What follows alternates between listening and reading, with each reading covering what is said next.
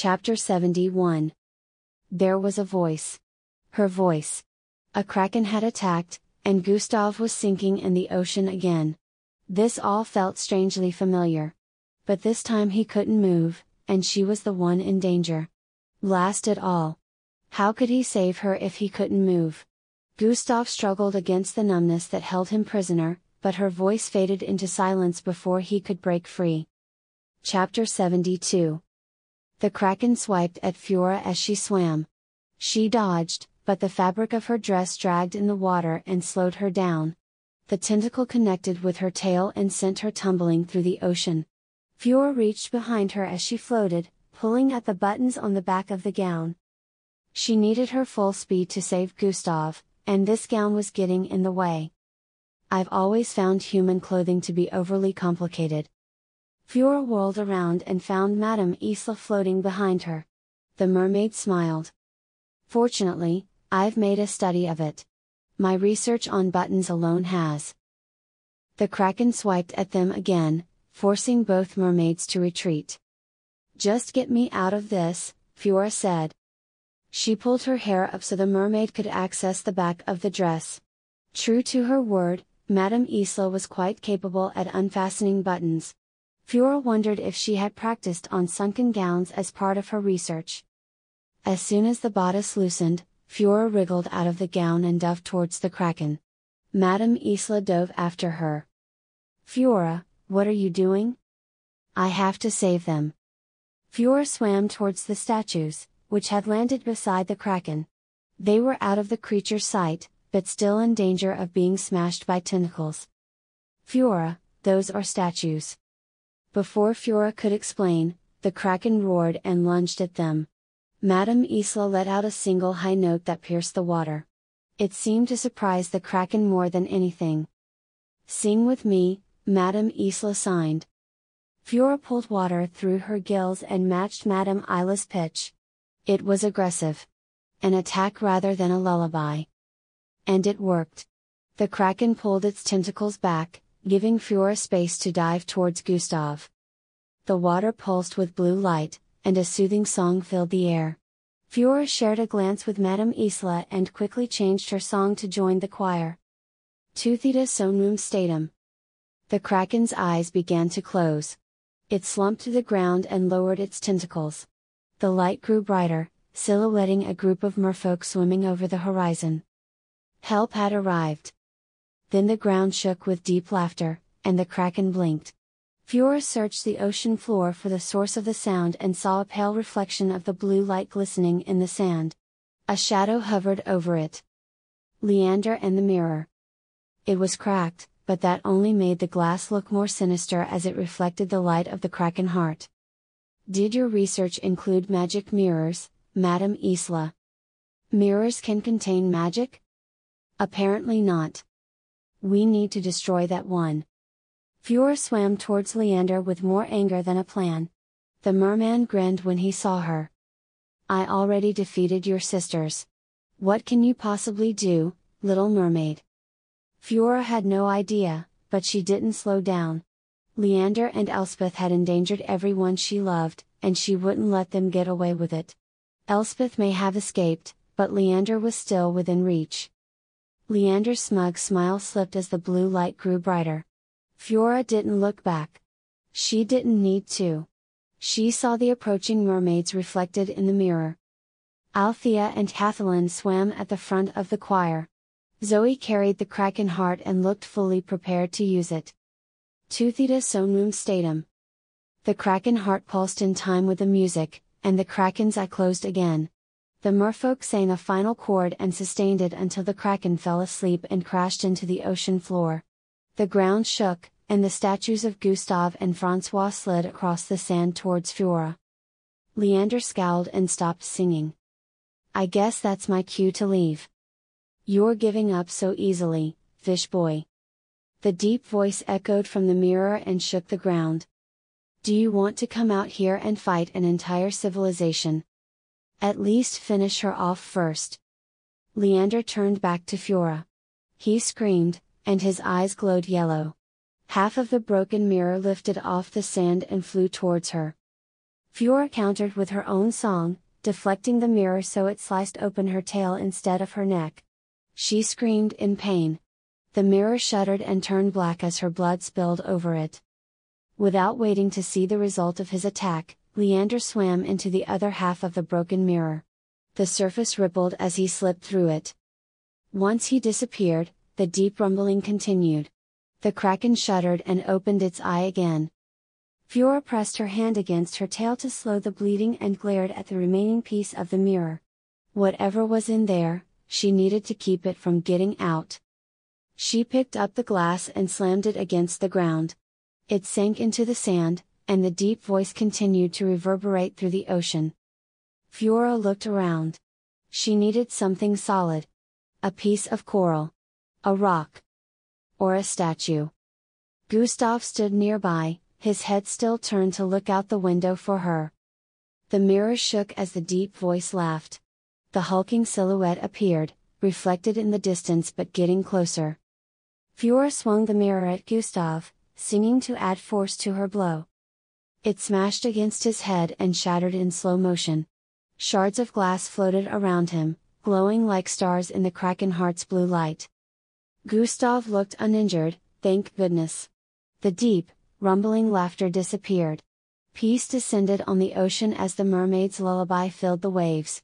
The Kraken heart settled into a gentle heartbeat pulse as the Kraken slept. Fiora shuddered.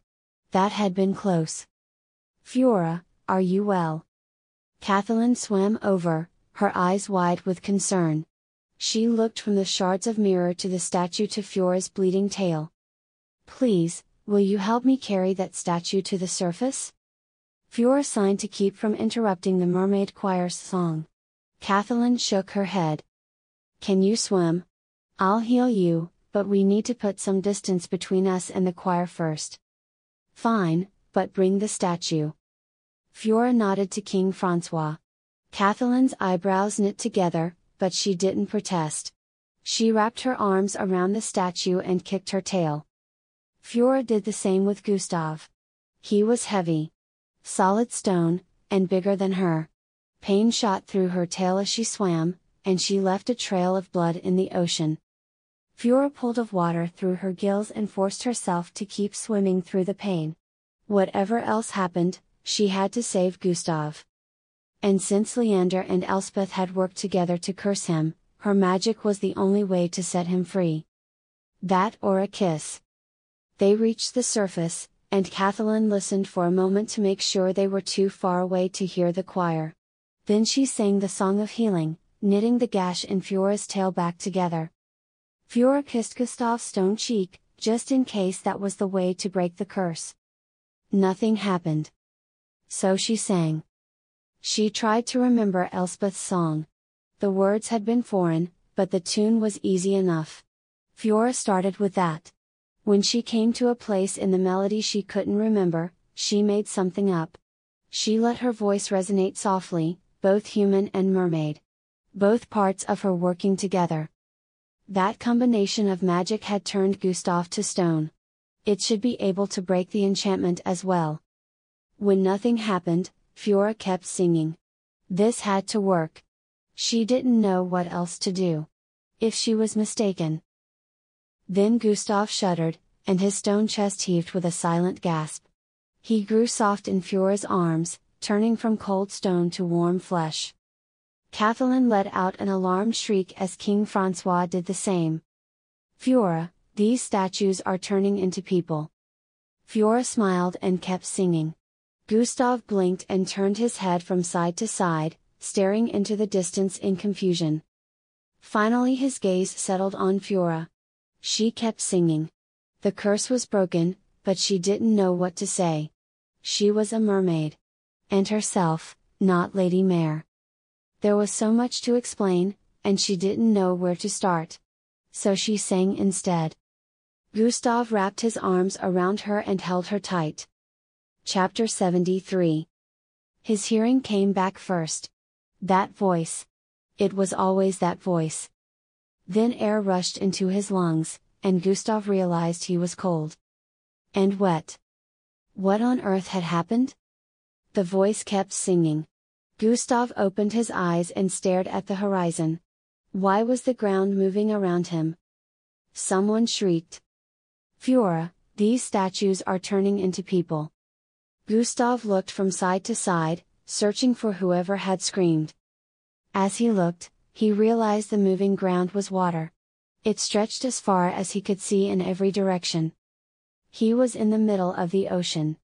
His leg brushed against something solid, and he realized someone was holding him. He probably should have noticed that first. Gustav stared at her. She was so close that her face was out of focus, but he would know her anywhere. This beautiful woman with brilliant blue eyes. And gills. Those were new, but Gustav didn't have time to process that. More memories flooded back. The gala. Dancing barefoot together. Leaving her for Elspeth. Gustav's heart sank. He didn't deserve Fiora. Not after what he had done. She kept singing. There was something unique about her voice. Gustav couldn't place what was different about it, but it sounded like it belonged here amidst the sounds of the sea. She stared into his eyes, relief and uncertainty filling her gaze. Gustav wrapped his arms around her and held her tight.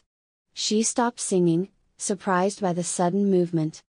The gentle rhythm of waves and wind filled the silence. Fiora, I am so sorry. His voice broke. There was more to say, but he couldn't find the words. She shrugged out of his grasp and held him at arm's length so she could glare at him. Don't you dare apologize for being cursed. Then she pulled him close and pressed her forehead against his. Gustav relaxed a little, and Fiora tilted her head and softly kissed his cheek. Gustav hesitated only a moment before leaning in and meeting her lips. Fiora tightened her grip and kissed him fiercely. You see, Zoe, that's the proper way to seduce a human man. Fiora tensed and broke the kiss. She was glaring at him again. No, at something behind him. Gustav wrapped his arm around her shoulder and turned so he could see. A group of mermaids floated nearby. An older one with long white hair pointed at Gustav as if he were a specimen on display. A younger one with short hair watched with an enthusiastic grin. Behind them, Althea rolled her eyes. She had cut off her long hair since he last saw her. It only made her look more intimidating. Gustav leaned a little closer to Fiora. Kathleen floated beside Althea. She held something in her arms. Someone. Father. Gustav turned further in Fiora's arms, trying to get a better look. The man lifted his head. Gustav? Stay still, Your Majesty, Kathleen said. You're still very weak. The mermaid cradled the king to her chest like a child. He looked from her to his son. Gustav, where are we? Who are these people? Mermaids. We're in the ocean. His father's eyes widened in alarm, and Gustav wished he had made up a comforting lie instead. King Francois did not look well. Kathleen began to sing. Gustav recognized the melody as the same one Fiora had sung for him that day at the beach. King Francois's face relaxed, and he fell asleep. Gustav looked to Fiora. It's a song of healing, she said. He'll awake refreshed. We should take them back to land, Althea said. No need, Zoe said. There's a ship. Fiora turned to look, and Gustav turned with her the approaching ship formed a squat silhouette against the sunrise. An ugly rescue, but a rescue nonetheless. It's the sea frog, Gustav said. But what is Princess Seraphina doing out here? Is she a friend? Althea asked. Unless you're smashing her city with a kraken. Althea ignored sarcasm in his voice. She hummed a tune, and their group floated towards the ship. Or maybe the ship was floating towards them. Gustav found it difficult to say for sure. Mermaids, ho! Massimo screamed from the ship's deck. The young prince of Santel sounded like he was having a good time. At least someone was enjoying themselves tonight. Although, Gustav wasn't going to complain too much about being held in Fiora's arms. Had he told her he loved her yet? He had a vague sense that he had, but his memory hadn't exactly been reliable for the past few days. I love you, he whispered into her hair, just in case he hadn't. She stilled, and for a moment Gustav was afraid he had made a terrible mistake. That he had misremembered their relationship and. I love you too. She whispered it softly, her Kellish accent becoming thick with emotion. Why did she sound so sad? A strand of dark hair blew against Fiora's face and stuck to her skin. Gustav reached up and gently brushed it away. He left his hand against her cheek, caressing her skin and catching her tears. Why was she crying? Fiora, I never meant to hurt you. I was under an enchantment. I know that's no excuse, but. Gustav, I told you not to apologize for that. I. Permission to send humans aboard, Captain. The mermaid shout swallowed whatever Fiora had been about to say. Um, granted? Serafina's usually commanding voice sounded confused. Before Gustav could quite process what was happening, a rush of water swept him out of Fiora's arms and pushed him towards the ship. She reached for him. Their fingers brushed against each other for a moment, then a new song rang through the air. Fiora sank into the water with a small gasp. Fiora. Gustav tried to swim towards her, but he was helpless against the current. The song crescendoed, and he floated up to the ship's deck on a wave of water and magic. Serafina pulled him over the railing before he could protest. King Francois floated up on a second wave, and Colette shrieked with joy as she helped her father onto the ship. Princess Serafina looked into the water for a moment, then shrugged. Set a course for Montaigne, she ordered the man at the wheel. The man was hidden in shadows, but he looked more like a pirate than a naval officer. He spun the wheel with one hand and gave a roguish salute with the other. Serafina rolled her eyes and turned back to Gustav. What happened to your ship? To Elspeth? Gone, I think. Kraken. That was all a bit blurry, obscured by poison and magic. Serafina's expression grew serious. And Fiora? She's a mermaid. Gustav crawled to the railing and looked down at the water. The mermaids had disappeared and taken Fiora with them. The ocean stretched empty for as far as he could see. What do you mean Fiora is a mermaid? Serafina said. Are you saying that Princess Fiora of Kel is a mermaid? How is that possible? Colette said. Gustav shrugged. He had no idea. He was more concerned with how to get her back. Father won't wake up, Colette said. Gustav tore his gaze from the water, remembering that other people needed him. Colette's eyes were tense with worry. The mermaids put him into an enchanted sleep so he could heal. He was weak from being cursed for so long. Colette's tight shoulders relaxed. She gathered part of her enormous skirt into a pillow and gently placed it under her father's head. Gustav watched him sleep for a few moments, then turned his attention back to the water as the sea frog sailed towards Montaigne. Towards home, although he wasn't sure what that meant anymore. He had found his father and lost his love. The ocean stretched around them, vast and empty. There had to be a way to find her. He had survived multiple kraken attacks and been turned to stone. He would face worse to be with the woman he loved. As if answering his thought, something splashed near the ship.